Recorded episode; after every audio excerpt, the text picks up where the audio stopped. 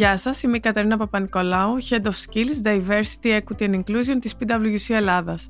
Αυτή είναι η νέα σειρά podcast Open Talks της πρωτοβουλίας The Upfront Initiative. Τα Open Talks, μια συνεργασία της LIFO με την PwC, είναι μια σειρά ανοιχτών συζητήσεων για τα δικαιώματα, τα στερεότυπα και την ίση πρόσβαση στην αγορά εργασίας. Σημερινές καλεσμένες είναι η Αντιγόνη Λιμπεράκη, καθηγήτρια οικονομικών στο Πάντιο Πανεπιστήμιο και η Διάννα Βουτυράκου, ηλεκτρολόγος μηχανικός που τα τελευταία χρόνια ασχολείται με τη ρομποτική. Θα συζητήσουμε μαζί τα ηλικιακά στερεότυπα και πώς αυτά γίνονται εμπόδια στους χώρους εργασίας αλλά και στην κοινωνία ευρύτερα. Είναι τα podcast της LIFO.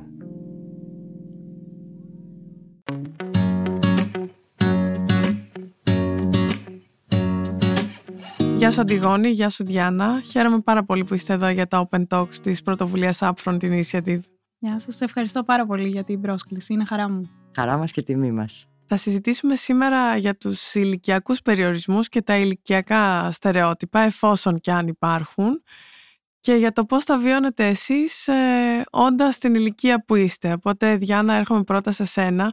Πώς είναι να είσαι πολύ νέα και να έχεις όμως ήδη θέση στην αγορά εργασίας. Πόσο εύκολο είναι για σένα να επιβληθείς και αν ποτέ έχεις βιώσει ότι η ηλικία σου ήταν από μόνη της ένα στερεότυπο; Σίγουρα η ηλικία είναι ένα στερεότυπο. Ε, ιδιαίτερα και στην Ελλάδα είναι άμεσα συνδεδεμένη με την εμπειρία. Οπότε κάποιος νέος θεωρείται ότι δεν είναι ακόμα κατάλληλος, δεν έχει ακόμα τις γνώσεις για να μπορέσει να καλύψει μια θέση, πόσο μάλλον μια θέση ευθύνης. Και δεν νομίζω ότι είναι μόνο στη ρομποτική που είναι ο τομέας μου, νομίζω ότι αυτό είναι κάτι γενικότερο. Αλλά όταν πρέπει να συνδυάσεις και το ότι είσαι μια γυναίκα και νέα γυναίκα σε έναν αναδροκρατούμενο χώρο, νομίζω ότι μαστίζεσαι από πάρα πολλά στερεότυπα, δυστυχώς. Ποια θα ήταν αυτά, ποια θα έλεγες ότι είναι; Εντάξει, είναι η αγαπημένη μου ατάκα κάποιον γνωστό έχει και την έβαλε σε αυτή τη θέση, ε, κάποιος θα την προωθεί, εντάξει πόσα να έχει καταφέρει τόσο νέα ε, και εσύ απλά μαθαίνεις και κάθε μέρα λες δεν πειράζει, εγώ θα δείξω τι αξίζω και θα συνηθίσω να τα ακούω. Θα περίμενα όμως κανείς την ρομποτική στην οποία και ασχολείσαι και δραστηριοποιείσαι τα τελευταία δέκα χρόνια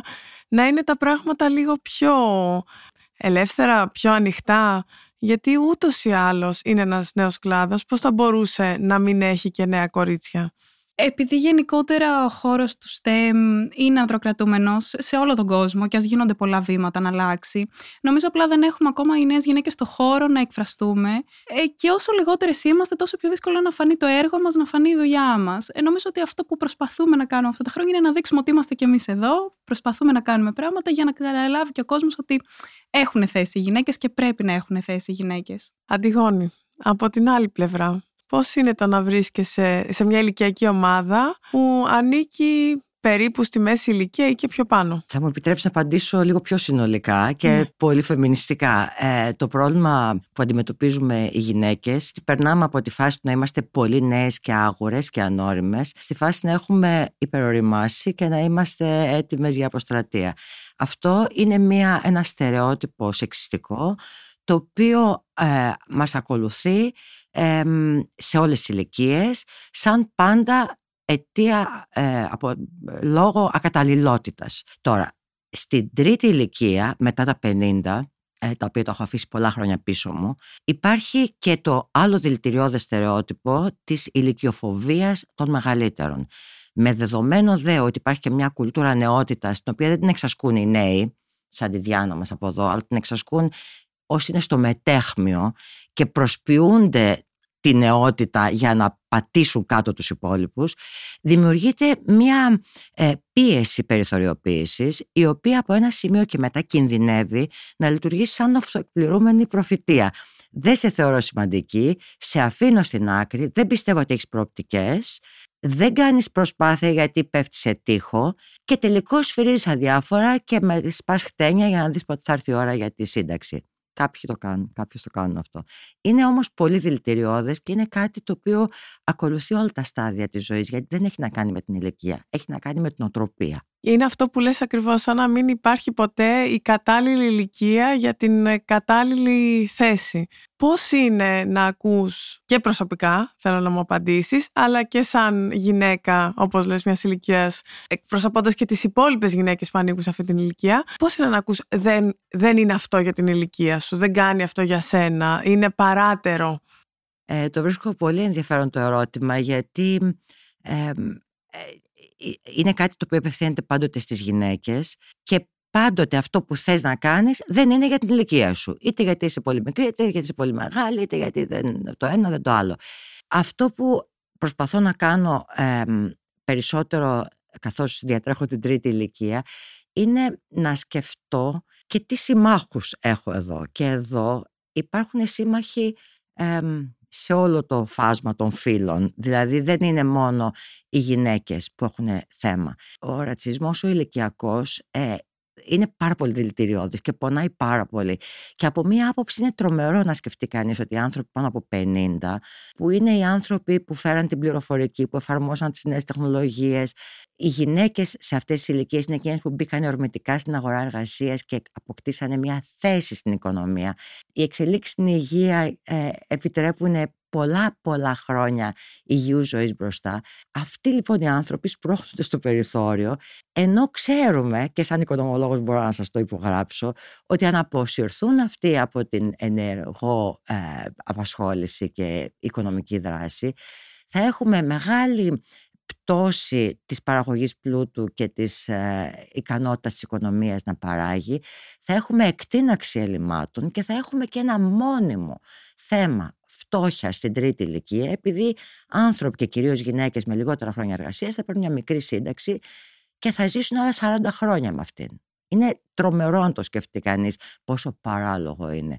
Λοιπόν, ε, ενοχλεί, πονάει, θυμώνει, αλλά επειδή πυροβολώντας δεν λύνεις τα περισσότερα προβλήματα, ψάχνεις να βρεις με ποιους μπορεί να πιαστεί από το χέρι και προσπαθείς να πεις μια καλή ιστορία. Γιατί είναι μια καλή ιστορία ότι θα ζήσουμε όλοι και όλες καλύτερα, αν ξεπεράσουμε αυτό το είδος στερεότυπο.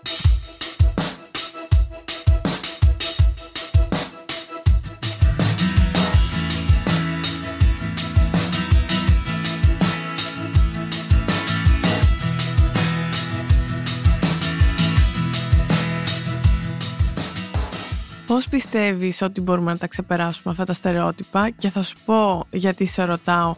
Υπάρχει από την άλλη πλευρά η αντίληψη ότι όταν οι άνθρωποι και άνδρες και γυναίκες μένουν, ε, ξεπερνούν τα 50-55 και παραμένουν σε μια θέση ευθύνης στην αγορά εργασίας, γίνονται ακόμα πιο στερεοτυπικοί οι ίδιοι και μάχονται πιο πολύ τη νεότητα. Και θα κάνω και την αντίστροφη ερώτηση και στη Διάνα σε λίγο. Ε, από φόβο να κρατήσουν τη θέση ισχύως και όλα αυτά που παραδοσιακά ήξεραν να κάνουν καλά. Άρα είναι σαν να διαμορφώνουν και μια εικόνα στερεοτυπική οι ίδιοι για τον εαυτό τους. Πώς θα μπορούσαμε να βγούμε από αυτό το σύμπλεγμα; Είναι μια πολύ καλή ερώτηση, δηλαδή μια δύσκολη ερώτηση. Ε, θέλω να πω το εξής. Συνήθως λέμε ότι οι άνθρωποι μεγαλύτερης ηλικίας έχουν χαμηλότερη απόδοση στη δουλειά τους ή τέλος πάντων δεν το λέμε, αλλά το πιστεύουμε. Και επειδή δεν το λέμε κιόλας, δεν μπορεί να μας πει κανείς ότι είναι αυτά που λες. Ή το υπονοούμε. Ή το υπονοούμε. Ε, θέλω να πω ότι η, η πρώτη απάντηση σε αυτό είναι ότι σε δουλειές που είναι χειρονακτικές, όντως ισχύει αυτό, αλλά σε δουλειές που είναι δουλειές με το μυαλό και με τη διαχείριση ανθρώπων, ισχύει το ανάποδο. Υπάρχει μεγαλύτερη εμπειρία, υπάρχει μεγαλύτερη οριμότητα, υπάρχει μεγαλύτερη ικανότητα να διαχειριστείς το διαφορετικό και το απρόβλεπτο. Ενδιαφερόντως έπεσα σε μια έρευνα που έγινε στη Volkswagen, δηλαδή σε χειρονακτική εργασία. Παράγουν τα βανάκια τους όχι με γραμμή παραγωγής εκεί, αλλά με κύκλους. Και άρα εκεί μπορεί να μετρήσεις πώς, πώς αποδίδουν άνθρωποι σε μικρότερες, σε μεγαλύτερες ηλικίες, σε μεικτές ομάδες κλπ. Βρήκαν λοιπόν ότι οι μεγαλύτεροι εργαζόμενοι ε, όντως εργάζονται λίγο πιο αργά, δηλαδή σε όρους παραγωγικότητας σκληρής με αυτόν τον τρόπο είναι πίσω, αλλά κάνουν πολύ πολύ λιγότερα λάθη. Άρα ούτε καν στις χειρονακτικές εργασίες μπορούμε να πούμε με βεβαιότητα ότι υποχωρούν οι δεξιότητες. Τώρα, ότι πολύ συχνά οι άνθρωποι μεγαλύτερης ηλικίας είναι φορείς στερεοτύπων που ε, είναι δηλητηριώδη και για τους ίδιους και κυρίως ε, είναι δηλητηριώδη για τους υπόλοιπους, είναι ακριβές. Αλλά ε, αυτό δεν το κάνει, δεν το δικαιολογεί πολύ συχνά θα το έχετε δει και εσείς στον, στον, στον χώρο των, ε, των επιχειρήσεων. Πολύ συχνά οι πιο σκληροί εργοδότες, ε, φθονερά σκληροί δηλαδή, δυσάρεστα σκληροί, είναι οι γυναίκες οι οποίες προσπαθούν να μοιάσουν με τον, ε, με τον ιδανικό μάνατζερ που νομίζουν ότι περιμένουν να δουν σε αυτές. οι άνθρωποι έχουμε πολλούς τρόπους να αντιμετωπίζουμε τις αντικσότητες. Μερικοί από αυτούς είναι ατελέσφοροι σαν κι αυτόν. Τι κάνει κανείς αυτό. Θα μπορούσα να πω ότι έχουμε όλοι ένα θέμα να συνεργαζόμαστε με ανθρώπους άλλης ηλικίας και οι μεγαλύτεροι με τους μικρότερους και οι μικρότεροι με τους μεγαλύτερους γιατί μεγαλώνουμε μέσα σε ένα πολύ segregation ηλικιών. Κάπως πηγαίνουμε με το σχολικό μας ο καθένας και ε, αν γίνει το διάλειμμα και ανακατευτούμε μπορεί να τσακωθούμε. Επ' αυτού υπάρχουν λύσεις όμως, δεν μπορεί να γίνει δουλειά. Και το άλλο που θέλω να πω είναι ότι ίσως ο μόνος χώρος που δεν υπάρχει τέτοιου είδους segregation είναι η οικογένεια. Και εκεί οι μεγαλύτεροι κάνουν μεγαλύτερο κόπο να καταλάβουν τους μικρότερους. Και άρα ίσως έχουν και πιο πολύ ικανότητα, επειδή το έχουν διαχειριστεί, τους έχουν κατηγορήσει για για πολλά πράγματα τα παιδιά τους το να μπορέσουν να συνεννοηθούν. Διάννα, πώς είναι λοιπόν ε, να ζεις και εσύ αυτή την ε, σύγκρουση ή την ε, συνύπαρξη των γενεών που περιέγραψε και η Αντιγόνη; Έχεις δει τα σχολικά να πηγαίνουν μαζί και όταν γίνεται το διάλειμμα οι γενιές να συγκρούονται, να μαλώνουν, να βρίσκουν κοινά ή μη κοινά στοιχεία. Ε, ναι, και είχα πέσει και σε αυτή τη λούπα που πέφτουμε συχνά εμείς οι νέοι, να κατηγορούμε μόνο τους μεγαλύτερους. Ε, δυστυχώς ε, είδα πολλές ε, και λυπάμαι που το λέω γυναίκες στο χώρο μου που ε, μεγαλύτερης ηλικία που είχαν αυτή την πεποίθηση ότι εγώ πέρασα πάρα πολλά εμπόδια για να βρεθώ εδώ, δεν μπορεί εσύ να τα βρίσκεις τόσο εύκολα. Και στην αρχή αυτό που κάνεις του είναι να λες ότι και είναι άδικο και γιατί οι μεγαλύτεροι να μας συμπεριφέρονται έτσι. Κάποια στιγμή πρέπει να δεις και την άλλη μεριά, ότι και εμείς πολύ συχνά γινόμαστε άδικοι απέναντι στους μεγαλύτερους. Θεωρούμε ότι κάτι γίνεται μόνο όπως το μάθαμε εμείς, δεν τους δίνουμε το χώρο να εκφραστούν. Και θεωρώ ότι γενικά στις τωρινές συνθήκες εργασίας δίνεται πολύ λίγος χρόνος να συνεπάρξουν αυτοί οι άνθρωποι και να βγουν ιδέες συνεργατικά ή ο ένας προσπαθεί μόνος του ή ο άλλος προσπαθεί μόνος του με μια μεγάλη αντιπαλότητα και κάπου χάνουμε την ουσία που είναι να παράξουμε κάτι μαζί που θα είναι και το καλύτερο δυνατό αποτέλεσμα. Τι θα πρότεινες εσύ σε μια επιχείρηση που έχει πολλές γενιές μέσα και αναγκαστικά, όπως περιέγραψε και η Αντιγόνη, βρισκόμαστε εκεί. Δεν γίνεται κι αλλιώς σαν οικονομικό μοντέλο να μην είμαστε εκεί. Τι θα έλεγες ότι χρειάζεται να γίνει για να γίνει αυτή η συνύπαρξη που περιέγραψες. Ε, χρειάζεται σίγουρα να αναλαμβάνουν κοινά project. Δηλαδή, δεν μπορεί ο καθένας να έχει το κομμάτι του, γιατί έτσι πετυχαίνουμε το αντίθετο αποτέλεσμα. Ε, είναι σημαντικό ότι αυξάνονται τα ποσοστά και να εκπροσωπείται κάθε ηλικία, αλλά θα πρέπει μαζί να δουλεύουν και μαζί να παράγουν αποτελέσματα. Ε, και για μένα να γίνει και μια προσπάθεια ο καθένας να έχει το χώρο του να εκφράσει τις ιδέες του. Γιατί συχνά κλείνουν μια πόρτα σε σένα γιατί είσαι νέος, οπότε δεν έχεις την εμπειρία να εκφραστείς. Ε, μπορεί ο πιο μεγάλος άνθρωπος να νιώθει ότι π.χ. σε κάτι τεχνολογικό όπως είναι ο τομέας μου, δεν είμαι αρκετά όριμος να, να μιλήσω γιατί ξέρουν καλύτερα οι νέες γενιές. Οπότε νομίζω απλά χρειάζεται χρόνος και ενθάρρυνση και στους δύο να έχουν το χώρο τους στο τραπέζι να πούνε την άποψή τους.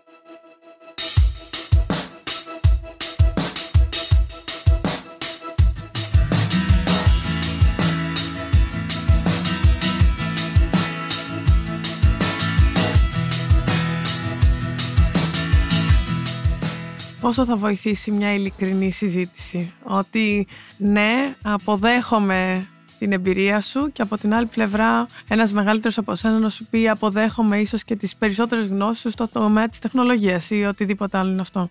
Για μένα είναι η μοναδική λύση, άμα θέλουμε όντως να πάμε μπροστά, είναι να πάρουμε το καλό από το καθένα σαν ερέθισμα και να παράγουμε κάτι. Το θέμα είναι πόσο έτοιμοι και δεκτικοί είμαστε να αποδεχτούμε ότι μπορεί ο άλλος να ξέρει κάτι καλύτερα ε, ή μπορεί σε κάτι να μην είμαστε τόσο ιδανικοί όσο πιστεύουμε. Ε, χρόνος και διάθεση και από τις δύο πλευρές. Εγώ αυτό βρίσκω σαν μόνη λύση. Αντιγόνη, εσύ από την πλευρά σου, πώς βλέπεις αυτή τη συνύπαρξη πολλών γενναίων μέσα σε μια επιχείρηση, πόσο εύκολο είναι να γίνει και πόσο εύκολο είναι ε, αυτές οι γενιές να επικοινωνήσουν μεταξύ τους ή να έχουν τα ίδια κίνητρα, τα ίδια ενδιαφέροντα, ε, τα ίδια μοτίβα που τους παρακινούν; Ακριβώς τα ίδια δεν θα έχουν και δεν πρέπει και να έχουν. Αλλά δεν πρέπει να έχουν ακριβώς και τον ίδιο τρόπο σκέψης και ε, οποιοδήποτε δύο άνθρωποι. Δηλαδή δεν είναι μόνο το ηλικιακό. Νομίζω ότι αν ε, προσλαμβάνουμε τους ανθρώπους ε, και τη συνεισφορά τους σαν μοναδική, γιατί αυτό είναι, είναι πολύ πιο εύκολο να χωρέσουμε στο, στο πακέτο και τη διαφορετική ηλικία.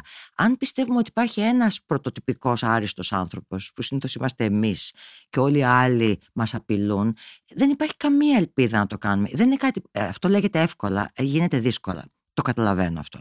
Και δεν είναι κάτι το οποίο προκύπτει αβίαστα. Είναι ανάγκη γιατί θα ζήσουμε όλοι και όλες καλύτερα. Μικροί, μεγάλοι, άντρες, γυναίκες, παιδιά κλπ. Γάτες. Αλλά δεν προκύπτει αβίαστα. Αν, αν τους βάλεις μαζί δηλαδή δεν είναι σίγουρο ότι θα αγαπηθούν. Θέλει προσπάθεια και θέλει κυρίως να ε, αισθανθεί ο καθένας ή κάθε μία ότι έχει ένα χώρο, αυτό είναι πολύ ωραία η Διάννα, ότι, ότι έχει ένα χώρο για να σταθεί και να προσπαθήσει να καταλάβει τον άλλον και την άλλη. Αν αισθάνεται μονίμως ε, υποδιωγμών, δεν προλαβαίνει να αναπνεύσει, όχι να κάνει χώρο για τον εαυτό του και μετά και για τους άλλους. Και γίνεται και ο ίδιος επιθετικός μοιραία κάποια στιγμή. Και άδικος. Και είμαστε και όλοι χειρότεροι έτσι. Δηλαδή και χειρότερα και χειρότεροι.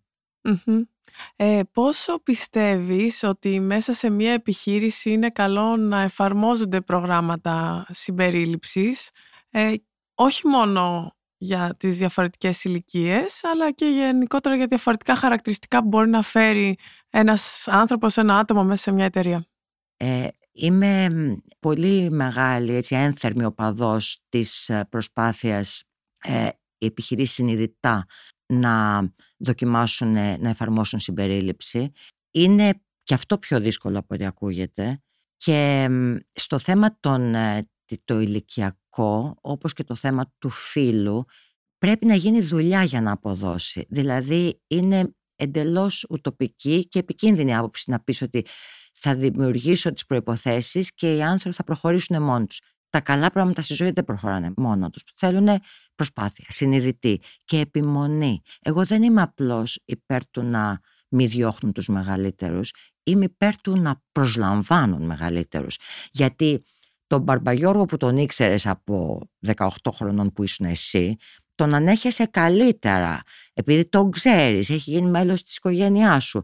Εγώ θέλω να ασκηθούμε και να καταφέρουμε να συνεννοηθούμε με ανθρώπους που γνωρίζουμε για πρώτη φορά και είναι έξω από το στερεότυπό μας. Γιατί αυτή είναι η μαγιά και αυτό είναι που φέρνει το αποτέλεσμα. Θα μπορούσε να βοηθήσει ένα πρόγραμμα ποσόστοσης; Και για τις ποσοστώσεις είμαι ένθερμη οπαδός, ε, γιατί αν δεν υπάρξουν τα άτομα μέσα σε αυτές τις θέσεις, δεν πρόκειται να ξεκινήσει η δουλειά, δεν φτάνουν όμως μόνο στις ποσοστώσεις.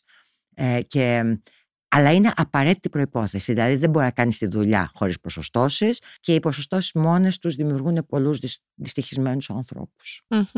Και πολλές εγκλωβισμένες επιλογές καμιά φορά. Διάννα, εσύ, ως ε, εκπρόσωπος νεότερης γενιάς, Πώς πιστεύεις ότι οι ποσοστώσεις, και αν το πιστεύεις, μπορούν να βοηθήσουν τη νεότερη γενιά να πάρει θέσεις ευθύνης; Ε, Καταρχάς, ε, οι ποσοστώσεις για μένα είναι κάτι αναγκαίο όταν μιλάμε για το ότι ξεκινάμε με εκ διαμέτρου αντίθετα ποσοστά ανδρών και γυναικών ή νέων γυναικών σε κάποιον κλάδο. Ε, το πρόβλημα για μένα με τις ποσοστώσεις εισαγωγικά είναι ότι πρέπει να υπάρχει και ένα, μια τελική λύση. Ότι ωραία, οι ποσοστώσει μπορούν να αλλάξουν πράγματα. Τι θα κάνω στο ενδιάμεσο και τι θα κάνω σε όλη τη διάρκεια. Γιατί το να πω απλά παίρνω περισσότερες γυναίκες ή παίρνω περισσότερους ανθρώπους που έχει μεγάλης ηλικίας, δεν μπορεί, όπως σωστά είπε και Αντιγόνη, να λύσει κάποιο πρόβλημα από μόνο του. Χρειάζεται εκπαίδευση, χρειάζεται ενδυνάμωση. Ε, θα πρέπει εμείς να έχουμε τις ευκαιρίες και για να μην ακούσουμε ποτέ που το ακούμε. Είστε εδώ επειδή έπρεπε να πάρουμε γυναίκες σε αυτή τη θέση.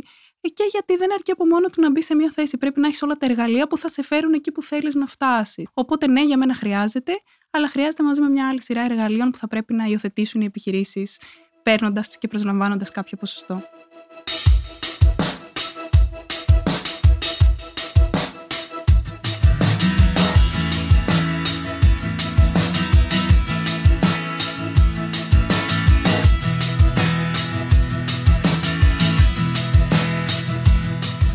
Συχνά οι επιχειρήσεις λένε, ειδικά στον τομέα της τεχνολογίας, Μα δεν βρίσκουμε γυναίκες, τι να κάνουμε.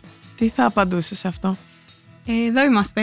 Ε, το θέμα είναι ότι για να πάμε να εργαστούμε σε μια εταιρεία θα πρέπει οι συνθήκες εργασίας που θα μας παρέχουν να είναι συνθήκες στις οποίες μπορούμε να εργαστούμε. Θα πρέπει όταν πάω σε μια συνέντευξη για δουλειά να μην φοβάμαι αν θα με ρωτήσουν αν έχω σκοπό να κάνω οικογένεια, αν τα παιδιά είναι στους, στη στοχοθεσία μου. Ε, και θα πρέπει να νιώθω ότι μπορώ το πλάνο ζωής που έχω για τα επόμενα χρόνια να το συνδυάσω με τα όνειρα καριέρας που έχω. Ε, αν γίνουν αυτά, τότε υπάρχουν οι γυναίκες στην τεχνολογία. Και μάλιστα είναι και συντριπτικό το ποσοστό που ενώ αυξάνονται οι γυναίκες στο STEM χρόνο με το χρόνο, δεν αυξάνονται οι γυναίκες που εργάζονται τελικά σε, σε κλάδους STEM. Οπότε μπορεί να αποφυτούν από σχετικές σχολές, αλλά τελικά δεν δουλεύουν σε σχετικές σπουδές. Οπότε εδώ είμαστε, απλά πρέπει να μας διεκδικήσετε. Αντιγόνη, υπάρχει μια πρακτική που λέει ότι όταν παίρνω ένα βιογραφικό δεν χρειάζεται να βλέπω την ηλικία. Θεωρείς ότι αυτό μπορεί να αποδώσει; Ένα τυφλό σε εισαγωγικά βιογραφικό που δεν χρειάζεται να βλέπω ίσως το φύλλο, δεν χρειάζεται να βλέπω τη φωτογραφία, δεν χρειάζεται να βλέπω σίγουρα την ηλικία, όπως είπε η Διάννα δεν χρειάζεται να βλέπω το αν είμαι έγγαμη, άγαμη, αν έχω παιδιά, αν είμαι διαζευμένη κτλ. Βοηθάει αυτό; Οπωσδήποτε βοηθάει. Βέβαια, στο interview που θα τον δεις τον άλλον, την άλλη, καταρρύπτεται. Αυτό όμως που βρίσκω ότι είναι πολύ σοβαρό με τα θέματα το πώς αντιμετωπίζεις έναν υποψήφιο ή μια υποψήφια είναι το παράδειγμα που είχε γίνει στις οντισιόν στην ε, φιλαρμονική της, ε, της Βοστόνης όπου κάποια στιγμή συνειδητοποίησαν ότι ενώ ερχόντουσαν για οντισιόν μεγάλος αριθμός γυναικών, παίρνανε πάντα άντρες. Και αποφασίσαν λοιπόν, και αυτό φαίνεται και στο τελευταίο έργο με την Kate Blanchett, ε, να κάνουν blind audition, δηλαδή να μην βλέπεις, να είναι πίσω από ένα παραβάν. Και μετά από αυτό αυξήθηκε πάρα πολύ ο αριθμός των γυναικών που προσλάμβαναν. Δηλαδή θέλω να πω τα στερεότυπα λειτουργούν με ένα πολύ ύπουλο τρόπο. Την ίδια ώρα που εκείνος που παίρνει τη συνέντευξη σου λέει εγώ δεν έχω καμία προκατάληψη δουλεύει μέσα του το σαράκι και το κάνει χωρίς το καταλάβει. Και αυτά είναι και τα πιο επικίνδυνα, γιατί δεν μπορεί να το πεις «Μα τι είναι αυτά που λες, τι ακούς τι λες». Δεν μπορεί να το πεις, γιατί δεν το λέει ποτέ. Σε, σε τρελαίνει σε μια ρητορική ισότητας και συμπερίληψης και στην πραγματικότητα. Στην πράξη έχει κλείσει τα ρολά πολλές φορές. Πόσο πιστεύεις λοιπόν ότι η εμφάνιση ειδικά σε εμάς τις γυναίκες και ειδικά είτε στη νεότερη ηλικία είτε στην τρίτη ηλικία επηρεάζει δραματικά και λειτουργεί πάρα πολύ γρήγορα στο να κινητοποιήσει αυτά τα αντανακλαστικά που είπες, να τα ενεργοποιήσει. Ότι ενώ λέω ότι δεν με πειράζει η ηλικία, θέλω να έχω και νέους στην ομάδα μου, ίσως δεν έχω πρόβλημα να έχω και μεγαλύτερους, ωστόσο η εικόνα που έχω μου αλλάζει τελείως τη σκέψη και τελείως τη διαδικασία λήψης απόφασης. Τα στερεότυπα της εικόνας και της ιδανικής ομορφιάς είναι πολύ πιο σκληρά και εξωπραγματικά για τις γυναίκες όλων των ηλικιών. Το οποίο σημαίνει ότι ε, οποιαδήποτε γυναίκα αντιμετωπίζεται με είτε απορριπτικά επειδή ε, δεν ταιριάζει στο στάνταρ του, της, του μοντέλου. Είτε απορριπτικά επειδή είναι πολύ όμορφη γιατί και, αυτό, και ο φθόνος είναι πολύ ισχυρό κίνητρο. Τώρα αν είναι και μεγαλύτερη ηλικία η γυναίκα έχεις μια ο φόβος δηλαδή του θανάτου του ανθρώπου βγαίνει σαν μίσος απέναντι στη μεγαλύτερη τι θες και γυρνάς πήγαινε να πίνεις κανένα πιάτο ασχολείσαι με τα εγγόνια σου είναι μια τρομερή ένα σύμπλεγμα προκαταλήψεων τόσο δηλητηριωδών που πραγματικά και εκείνος που τις φέρει αυτές τις αντιλήψεις ζει μια απέσια ζωή και το ξέρει ότι ζει απέσια ζωή, γι' αυτό συνεχίζει να είναι έτσι απέσιος. Εσύ το έχεις βιώσει αυτό, να νιώθεις ότι κάποιος σε κοιτάζει και σε απορρίπτει και μόνο από την εικόνα σου η οποία μπορεί να οδηγεί σε κάποια συμπεράσματα για την ηλικία σου, για το ποια είσαι; Το έχω νιώσει. Ε, πολλές φορές, πάρα πολλές φορές. Νομίζω όμως ότι, ότι ήταν πάρα πολλές και οι φορές που δεν το έχω νιώσει.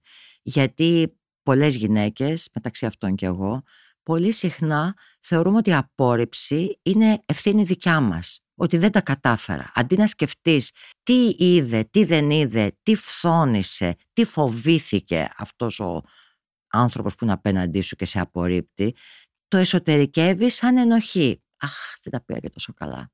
Άρα το έχουμε νιώσει, αλλά θα έπρεπε να το είχαμε νιώσει περισσότερες φορές εάν δεν είχαμε αυτή την ε, υπερβολική αίσθηση αυτοενοχοποίησης και θα έπρεπε να απαντούσαμε και πιο πολύ σε αυτό. Έχεις νιώσει να σε κοιτάνε και να καταλαβαίνεις ότι αυτό που σκέφτονται είναι ότι είσαι πολύ νέα για μια θέση ευθύνης, για να κάνεις αυτό που κάνεις, για να πάρεις μια απόφαση, ό,τι είναι αυτό. Ε, σίγουρα, πολλές φορές ε, και έχω φοβηθεί και να πω μια ιδέα ή μια άποψη επειδή βλέπω να με κοιτάνε σαν μα αποκλείεται να μπορεί να απαντήσει σωστά ή μα αποκλείεται να ξέρει. Ε, ένα άλλο που έχω νιώσει πολύ είναι ότι επίσης οι άνθρωποι βγάζουν συμπεράσματα για σένα με το που σε βλέπουν πριν καν μιλήσεις, πριν καν πεις ποια είσαι ή τι έχεις κάνει. Ε, αυτό πάρα πολύ το έχω συναντήσει και σε γονείς, ε, επειδή έχω κάνει σε παιδιά ρομποτική πολλά χρόνια οι γονείς με το που σε βλέπουν να καταλαβαίνουν για κάποιο λόγο αν είσαι σε θέση ή δεν είσαι να δείξει τα παιδιά τους ρομποτική. Δεν ξέρω γιατί. Αλλά έχω ακούσει, ας πούμε, μα πώς μπορεί αυτή με ένα σκισμένο τζι να κάνει μάθημα στο παιδί μου, ή μα πώς μπορεί αυτή με σκουλαρίκι στη μύτη να κάνει μάθημα στο παιδί μου. Τι σχέση έχει τι γνώσεις εγώ έχω στο αντικείμενο με το αν έχω σκουλαρίκι στη μύτη ή αν έχω σκισμένο τζιν. Και χάρηκα πολύ γιατί από αρκετά μικρή, 18-19 χρονών, άρχισα να λέω στους γονείς όχι, ότι ξέρεις τι, άμα δεν σου κάνω έτσι όπως είμαι, δεν πειράζει. Δεν θα κάνω κι εγώ μάθημα στο παιδί σου. Και ένιωσα πάρα πολύ ανακούφιση όταν γονείς με ξαναπήρανε και μου ζητήσανε συγγνώμη, μήπως θέλεις τελικά να κάνεις; και τους είπα, ξέρετε τι, όχι. Αλλά μην μεγαλώσετε το παιδί σας με αυτή την άποψη, γιατί αυτή την άποψη θα την κουβαλάει και στην εταιρεία που θα είναι στη συνέχεια και θα τη βγάζει και στους άλλους. Απλά είναι δύσκολο να έχεις αυτή την αυτοπεποίθηση και να πεις στον εαυτό σου, ξέρεις τι, ας πεις και ένα όχι δεν πειράζει, γιατί μας μαθαίνουν λες και είναι το πιο κακό πράγμα του κόσμου να λέμε όχι, και τελικά λέμε όχι στον εαυτό μας που είναι επικίνδυνο. Να μαζέψεις τα κουράγια σου και να πεις όχι. Υπάρχει το στερεότυπο, και δεν ξέρω αν συμφωνείς, ότι αν δούμε ένα νέο αγόρι ε, να εμφανίζεται σε μια επιχείρηση, να λέει την ιδέα του, ε, να προβάλλει τον εαυτό του, το θεωρούμε επίτευγμα. Ενώ δεν αντιμετωπίζουμε με τον ίδιο τρόπο, όπως περιέγραψες και πριν, ένα νέο κορίτσι. Δηλαδή εκεί είμαστε λίγο πιο διστακτικοί όλοι. Ισχύει, θα έλεγες ότι ισχύει ή ότι φεύγουμε μακριά από αυτή τη στερεοτυπική σκέψη; Ε, ισχύει, αλλά ισχύει πάρα πολύ ότι και εμείς, σαν κορίτσια, βάζουμε και εμείς φρένο στον εαυτό μας. Δηλαδή, και εμείς φοβόμαστε να βγούμε μπροστά, που δεν είναι παράλογο. Είναι 10 αγόρια και 2 κορίτσια. Αν ένα από τα αγόρια πει κάτι το οποίο δεν είναι σωστό, δεν είναι ότι θα στιγματιστεί όσο αν ένα από τα δύο κορίτσια πει κάτι. Και δυστυχώς έχουμε και αυτή την αίσθηση ευθύνη σε γυναίκες, ότι αν εμείς κάνουμε κάτι λάθος, εκπροσωπούμε όλες τις γυναίκες. Δηλαδή, αν εγώ βγω στη δουλειά μου και κάνω ε, κάτι λάθος, θα λένε Α, κοίτα, είδες μια γυναίκα, της δώσω μια ευκαιρία και δεν τα κατάφερε. Και εγώ το φέρω βαρέως σε αυτό, ενώ δεν θα έπρεπε. Οπότε νομίζω και εμείς οι γυναίκες κάπως βάζουμε έτσι ένα φρένο στον εαυτό μας.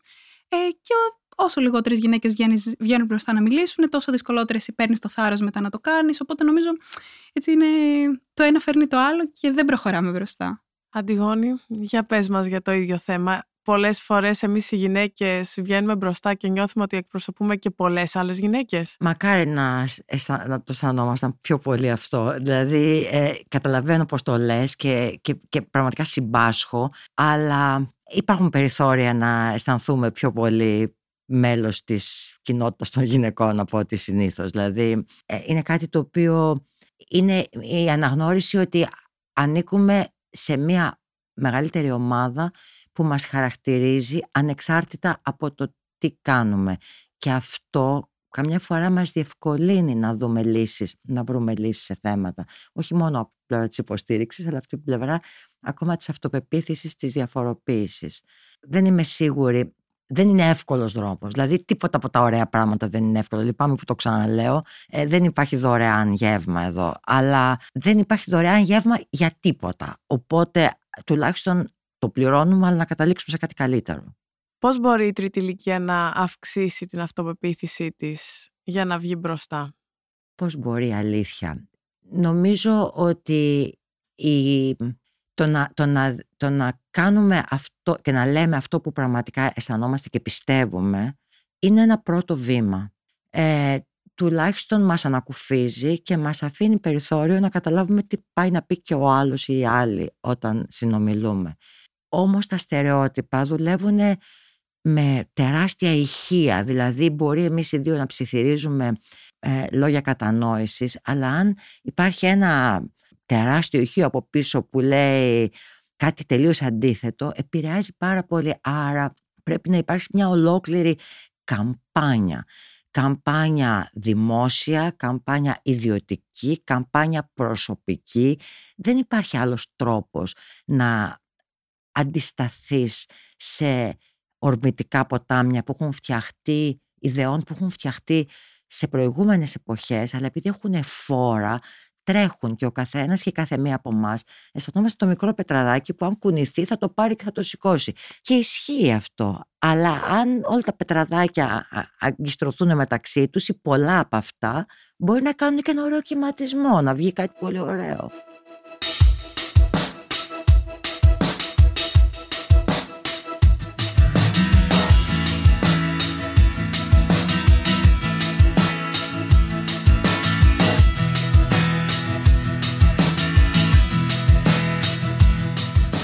Υπάρχει πάρα πολύ πάντα στο στερεότυπο ότι η τρίτη ηλικία είναι η ηλικία που χρειάζεται φροντίδα.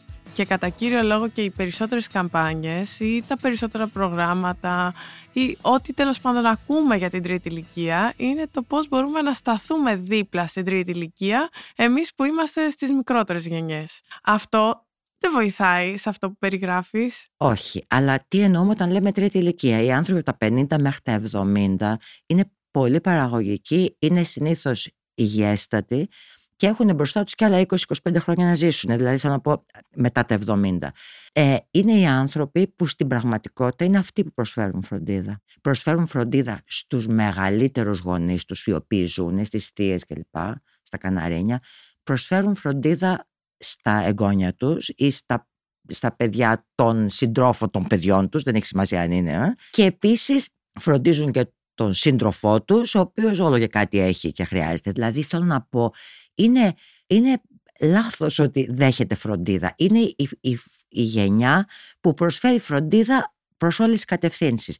Θα χρειαστεί φροντίδα αργότερα και πρέπει να το σκεφτούμε και είναι πολύ δύσκολες οι αποφάσεις που να πάρουμε και γενναίες πρέπει να είναι για να έχουν αποτέλεσμα αλλά μην μπερδεύουμε την 55χρονη, την 65χρονη με την 95χρονη γιατί είναι άλλοι κόσμοι, άλλες φάσεις.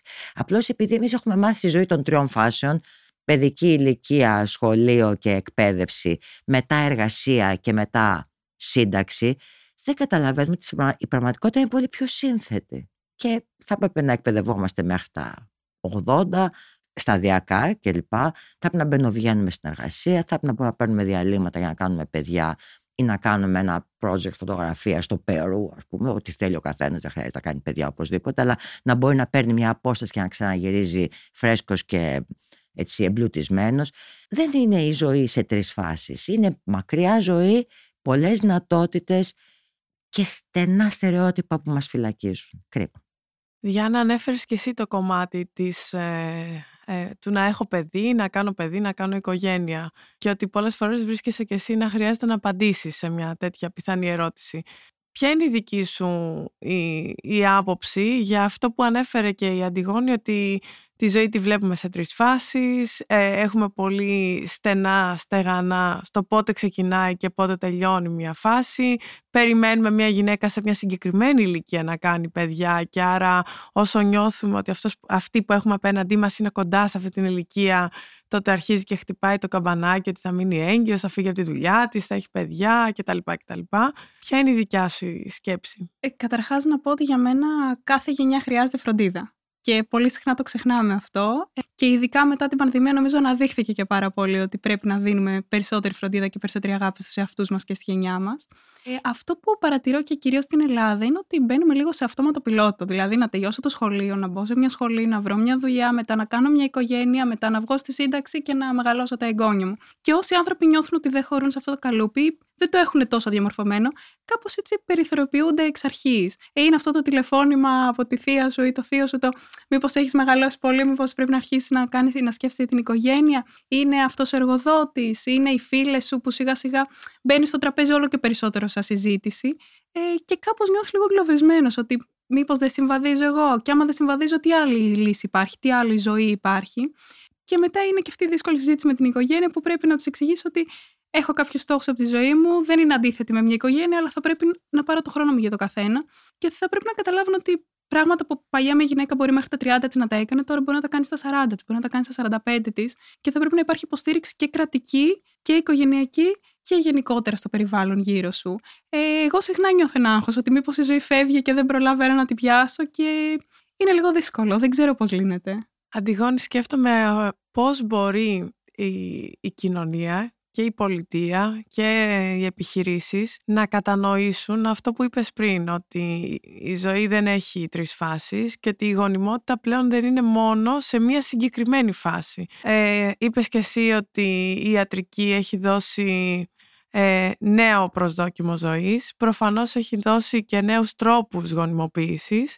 Αυτό πώς θα έρθει πραγματικά στην πράξη σαν καθημερινότητα, σαν κανονικότητα, σαν κατανόηση ότι οι ευκαιρίες και οι πιθανότητες τεκνοποίησης απόκτησης ενός παιδιού αλλάζουν. Δεν είναι αυτές που παραδοσιακά είχαμε στο νου μας. Αυτό το καταλαβαίνουν οι ίδιοι οι άνθρωποι ε, και παρατηρώντας τα δημογραφικά βλέπω ότι η ηλικία απόκτησης πρώτου παιδιού έχει ε, ανεβεί πάρα πολύ από την εποχή που ήμουν νέα. Είναι τώρα μετά τα 30 και, ε, και προχωράει πολύ πέρα από αυτό. Εδώ θα ήθελα να πω ότι έχουμε την τύχη να ζούμε σε μια εποχή με τρομερές δυνατότητες. Δυνατότητες, δηλαδή μεγάλες και μικρές, ε, ε, ευχάριστων πραγμάτων, δύσκολων αλλά ενδιαφερόντων. Τι μας εμποδίζει, μας εμποδίζουν τα στερεότυπα. Και τα στερεότυπα, επαν, επανέρχομαι σε αυτό συγγνώμη, αλλά είναι πάρα πολύ εγκλωβιστικά και μας εχμαλωτίζουν σε μια λογική που λέει ότι δεν μπορεί, ακόμα και όταν δεν το λέμε, αλλά ο προορισμός της γυναίκας είναι να, να κάνει παιδιά, όχι να έχει παιδιά, να κάνει παιδιά. Αυτό τι σημαίνει; Πρώτον ότι αν είναι σε αυτή την μακρά ηλικία που θα μπορούσε να κάνει παιδιά, ε, θεωρούμε ότι ανά πάσα στιγμή θα μας, θα μας τη φέρει και θα κάνει. Αν δεν κάνει όμως, πάλι είναι εις βάρος. Δεν κάνει παιδιά. Τι γυναίκα είναι αυτή που δεν θέλει να κάνει παιδιά; Δηλαδή και έτσι κι αλλιώς χάνεις. Και αυτό είναι κάτι το οποίο δεν φταίει ούτε το πόσο εύκολα κάνουμε παιδιά ή το πόσο εύκολα μπορούμε να υιοθετήσουμε παιδιά, γιατί υπάρχουν και πάρα πολλά παιδιά στον κόσμο τα οποία θα ήθελαν πάρα πολύ ε, μία μαμά ε, ή μία οικογένεια. Είναι αυτό που μας εμποδίζει ότι είναι το σωστό. Τι είναι τα, το σωστό για το ρόλο και για το στερεότυπο. Γι' αυτό νομίζω ότι χρειάζεται πάρα πολύ να πανηγυρίζουμε διαφορετικές διαδρομές ζωής. Δηλαδή να τις δημοσιοποιούμε, να δείχνουμε πόσο ευτυχισμένοι είναι οι άνθρωποι. Μου έλεγε μια καθηγήτρια που είχα συναντήσει ένα συνέδριο φεμινιστριών οικονομολόγων ότι κάνει ένα μάθημα νέες μορφές οικογένειας στο οποίο πηγαίνει με τη, με τη σύζυγό της και τα δύο τους παιδιά και κάνουν μια εντατική συζήτηση και ότι στην αρχή οι φοιτήτρε και οι φοιτητές είναι θυμωμένοι μαζί τους γιατί αισθάνονται ότι κλονίζεται η σταθερά της, ας πούμε, του πώς της ύπαρξης και ότι στο τέλος δημιουργούνται πάρα πολύ μακροχρόνιες και ουσιαστικές φιλίες και ένα, ένας χώρος μεγαλύτερης κατανόησης. Όλα είναι δύσκολα, αλλά αν δεν τα φέρουμε μπροστά στο φως, να τα συζητήσουμε, να τα χαϊδέψουμε λίγο, να τα φροντίσουμε να τα πανηγυρίσουμε τελικώς όμως, δεν υπάρχει ελπίδα καμία. Και είναι κρίμα γιατί έχουμε, ζούμε σε μια εποχή τόσων δυνατοτήτων, κρίμα και άδικο. Σε αυτό το κομμάτι του κόσμου το εύπορο και το αναπτυγμένο. Όλα αυτά που λέμε θίγουν κομμάτια κουλτούρας και ειδικά στον εργασιακό χώρο. Ξέρουμε όμως ότι και οι επιχειρήσεις λειτουργούν και με πολιτικές και με συστήματα αμοιβών και με ε, παροχές. Θα μπορούσες να πεις ότι το να διαμορφώσουν ειδικές παροχές υγείας, υποβοηθούμενης ε, ε, γονιμοποίησης, ε, και οτιδήποτε άλλο για τις πολλαπλές μορφές οικογένειας, για τις πολλαπλές μορφές και διαδρομές που μπορεί να έχει η ζωή ενός ανθρώπου. Θα βοηθούσε πιο πολύ στο να αυξηθεί και η, η κατανόηση και η επίγνωση ότι πλέον δεν είμαστε αυτό που παραδοσιακά είχαμε συνηθίσει να είμαστε.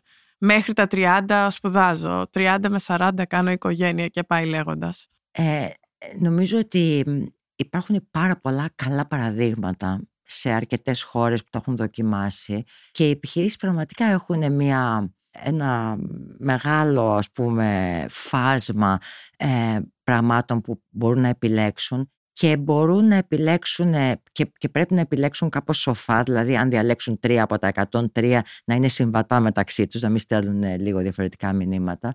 Και νομίζω επίσης ότι η, η αίσθηση της περηφάνειας του να ανοίξει σε μια επιχειρησιακή κοινότητα που τολμάει να κάνει τέτοια πράγματα θα, δείξεις, θα, θα πείσει τις επιχειρήσεις ότι είναι και προς το στενό τους συμφέρον, όχι μόνο προς το ευρύτερο, το κοινό, εταιρική, κοινωνική ευθύνη κλπ. Είναι αποδίδει, είναι win-win σήμερα, αύριο, μεθαύριο και σε 100 χρόνια.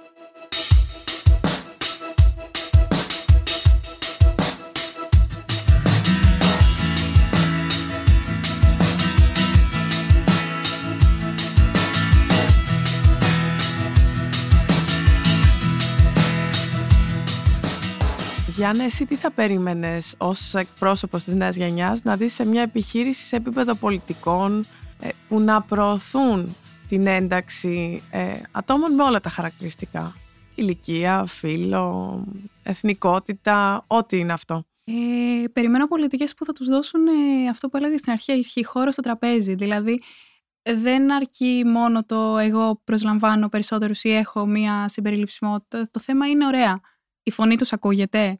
Υπάρχει θέση να εκφραστούν οι ιδέες τους και να υλοποιηθούν οι ιδέες τους. Εγώ αυτό περιμένω να δω και νομίζω ότι έτσι όντως θα αλλάξουμε τα πράγματα. Υπάρχουν πάρα πολλά προγράμματα STEM και κορίτσια. Θέλω το σχόλιο σου, μια που εσύ είσαι ένα κορίτσι μέσα στα STEM. Η αλήθεια είναι ότι υπάρχουν. Ε, εγώ είμαι λίγο διστακτική με όλα αυτά. Ε, πολλές φορές νιώθω ότι πάμε να αλλάξουμε μια κατάσταση ενδυναμώνοντας ναι τα κορίτσια στο χώρο του STEM, αλλά ξεχνάμε ότι αυτά τα κορίτσια είναι μέλος μιας κοινωνίας. Δεν μπορούμε απλώς να ενδυναμώσουμε τα κορίτσια και να τα ξαναβάλουμε στην ίδια κοινωνία με τα ίδια προβλήματα, περιμένοντας να έχουν λυθεί. Για μένα χρειάζεται κάτι συνολικό, κάτι συνεργατικό.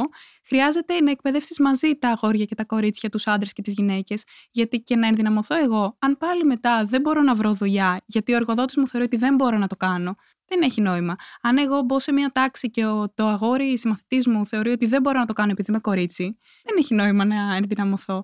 Για μένα χρειάζεται ριζική αλλαγή το οποίο εντάξει θα ξεκινήσει από το σχολείο, από την ύλη, από το πόσες γυναίκες μαθαίνουμε στο χώρο του STEM, από το τι πρότυπα δημιουργούμε και θα τελειώσει σε ίσες ευκαιρίες καριέρας όταν τελικά βγούμε στην αγορά εργασίας.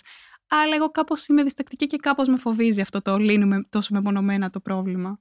Πόσο εύκολα μπορούμε να φύγουμε από την εκπαίδευση ότι ορισμένα παιδεία, εκπαιδευτικά, ορισμένα γνωστικά παιδεία, ορισμένα επαγγέλματα είναι καλά για κορίτσια; Ναι, αυτό πάντα το έβρισκα έτσι πολύ αστείο. Δηλαδή, όταν άκουγα να μου λένε το Πολυτεχνείο π.χ. δεν είναι για κορίτσια, πάντα είχα μια αντιμετώπιση ότι ωραία και τι είναι για κορίτσια; Ποιος είναι αυτός που θα μου πει τι είναι και από πού το στηρίζει; Και δυστυχώς ε, το βλέπουμε από πολύ μικρές ηλικίες, από εκθέσεις που μπορεί να κάνουμε STEM και βλέπεις ένα κοριτσάκι, η μαμά του ή ο μπαμπάς του να το τραβάνε γρήγορα να φύγει ή ένα αγοράκι να σταματάνε να δούνε τι είναι αυτό που δείχνουμε. Με πεισμώνει, με πεισμώνει πάρα πολύ ότι πρέπει να το αλλάξουμε. Δεν μπορεί να συνεχίσουμε να μεγαλώνουμε γενιές με αυτό το στερεότυπο το ότι υπάρχει κάτι που είναι για αγόρια και κάτι που, υπάρχει, που είναι για κορίτσια. Για μένα υπάρχει κάτι που σου αρέσει, κάτι που το αγαπάς ή κάτι που δεν σε αρέσει, που δεν το αγαπάς και αυτό πρέπει να είμαστε δίπλα σου να σε ενθαρρύνουμε να το κάνεις. Αντιγόνη, πώς είναι να λέμε ότι συνολικά στην κοινωνία και σαν πολιτεία πολλές φορές ε, εφαρμόζουμε προγράμματα τα οποία έχουν ε,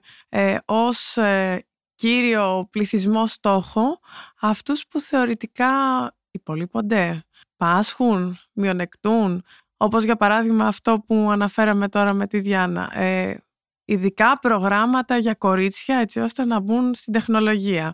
Ειδικά προγράμματα για μια άλλη ίσως ομάδα που μειονεκτεί.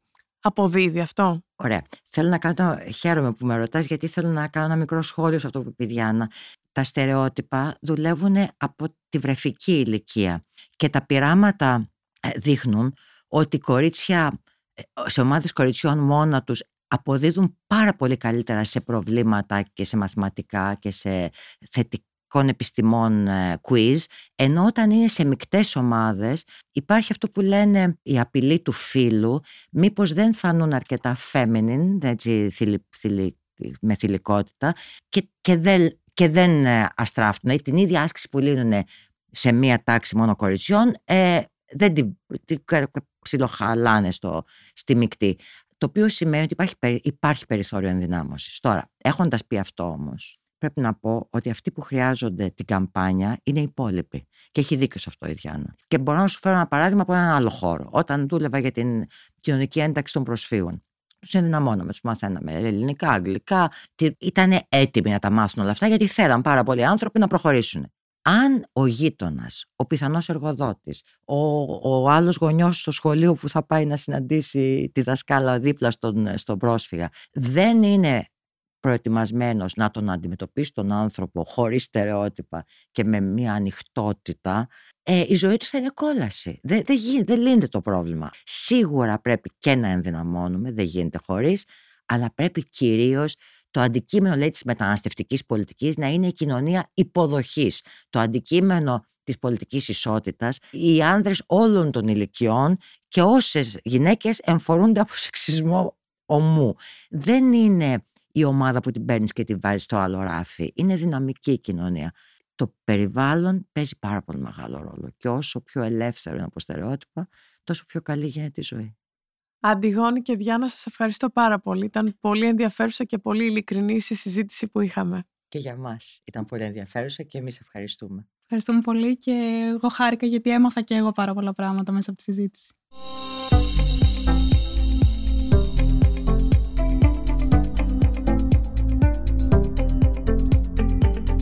Ήταν ένα επεισόδιο της νέας σειράς podcast Open Talks της πρωτοβουλίας Διάφρον Initiative. Σήμερα καλεσμένες ήταν η Αντιγόνη Λιμπεράκη και η Διάνα Βουτυράκου, με τις οποίες μιλήσαμε ανοιχτά για το πώς η ηλικία μπορεί να λειτουργήσει περιοριστικά στην εργασία και στην κοινωνία. Ηχοληψία, επεξεργασία και επιμέλεια, φέδωνας χτενάς και μερόπικοκίνη. Ήταν μια παραγωγή της Lifeo. Είναι τα podcast της Lifeo.